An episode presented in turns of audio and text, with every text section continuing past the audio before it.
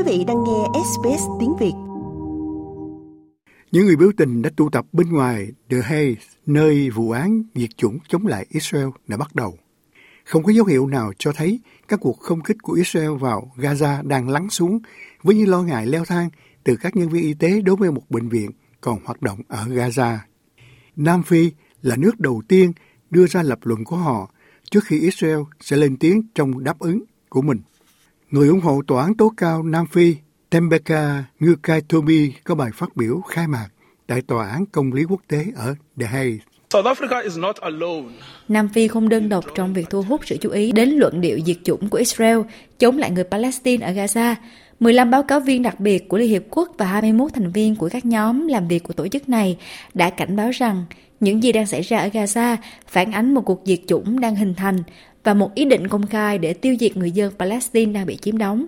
Trong đó, Israel thẳng thừng bác bỏ các cáo buộc diệt chủng với chính quyền nước này lên án vụ việc. Thủ tướng Israel Benjamin Netanyahu kiên quyết phủ nhận trong bài diễn văn trước giới truyền thông ở Tel Aviv. Thật là một thế giới đảo lộn. Chính lực lượng phòng vệ Israel, IDF, quân đội được xem là đạo đức nhất trên thế giới, đã làm mọi thứ để tránh làm hại những người không liên quan, lại bị buộc tội bởi các đại diện của những con quái vật diệt chủng. Quả thật là sự đạo đức giả của Nam Phi là không có giới hạn. Còn Hoa Kỳ tiếp tục dập tắt các cáo buộc diệt chủng chống lại Israel, bao gồm cả phát ngôn viên an ninh quốc gia John Kirby, người đã lên tiếng tại một cuộc họp báo của Tòa Bạch Ốc. Chúng tôi đã nói nhiều lần rằng, chúng tôi tin những cáo buộc này là vô căn cứ và không có cơ sở để buộc tội diệt chủng chống lại Israel. Đó không phải là một từ ngữ nên được tung ra một cách nhẹ nhàng, và chúng tôi chắc chắn không tin rằng nó áp dụng ở đây. Trong đó, những người ủng hộ Israel cũng như những người biểu tình ủng hộ Palestine đụng độ bên ngoài tòa án hàng đầu của Liên Quốc khi vụ kiện bắt đầu. Người biểu tình và là anh trai của người đàn ông bị Hamas bắt cóc, ông Michael Levy gọi những cáo buộc diệt chủng là vô lý.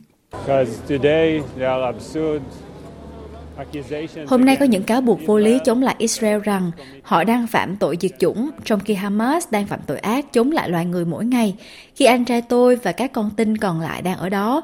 Nhưng không ai nói lên điều đó. Tôi ở đây để lên tiếng cho anh trai tôi và các con tin còn lại. Thế nhưng, những người biểu tình ủng hộ Palestine đang kêu gọi ngừng bắn vĩnh viễn vì hơn 23.000 người Palestine đã thiệt mạng kể từ khi bắt đầu cuộc xung đột vào ngày 7 tháng 10 sau các cuộc tấn công của Hamas giết chết 1.200 người và bắt giữ 240 con tin. Sarah Gali là một trong những người biểu tình đó. Đã trải qua gần 100 ngày ném bom bừa bãi vào dân thường ở Gaza. Vì vậy tôi hy vọng là các thẩm phán sẽ ra lệnh theo luật đúng đắn và gọi nó là gì? Đó là một cuộc diệt chủng chống lại người dân thường ở Gaza.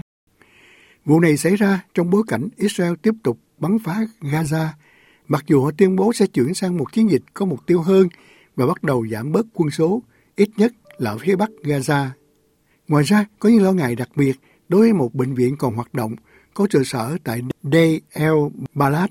Những người Palestine bị thương đổ về bệnh viện El Aqsa khi các nhân viên y tế kiệt sức phải vật lộn để giúp đỡ thương vong từ cuộc tấn công của Israel.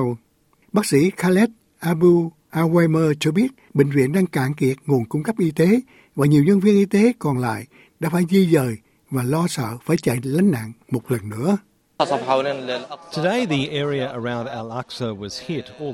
Hôm nay khu vực xung quanh bệnh viện Al-Aqsa bị tấn công, các xe cứu thương đã bị phá hủy. Chúng tôi thậm chí bắt đầu cạn kiệt vật tư y tế và thật đáng buồn, có những trường hợp chúng tôi không thể làm gì được, không có gì để trợ giúp. Vì vậy cảm thấy hoàn toàn bất lực. Thành thật mà nói điều này rất đau buồn và tồi tệ. Chúng tôi hy vọng rằng bất kỳ bên nào cũng có thể ít nhất bảo đảm khả năng làm việc cho các nhân viên y tế. Chỉ vài ngày trước, bốn nhân viên y tế và hai bệnh nhân đã thiệt mạng sau khi một cuộc không kích của Israel đánh trúng một trong những xe cứu thương trăng lưỡi liềm đỏ của Palestine hôm thứ Tư. Một đám tang đã được tổ chức cho các thành viên vào thứ Năm.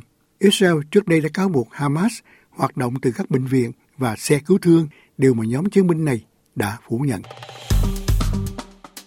Like, share, comment.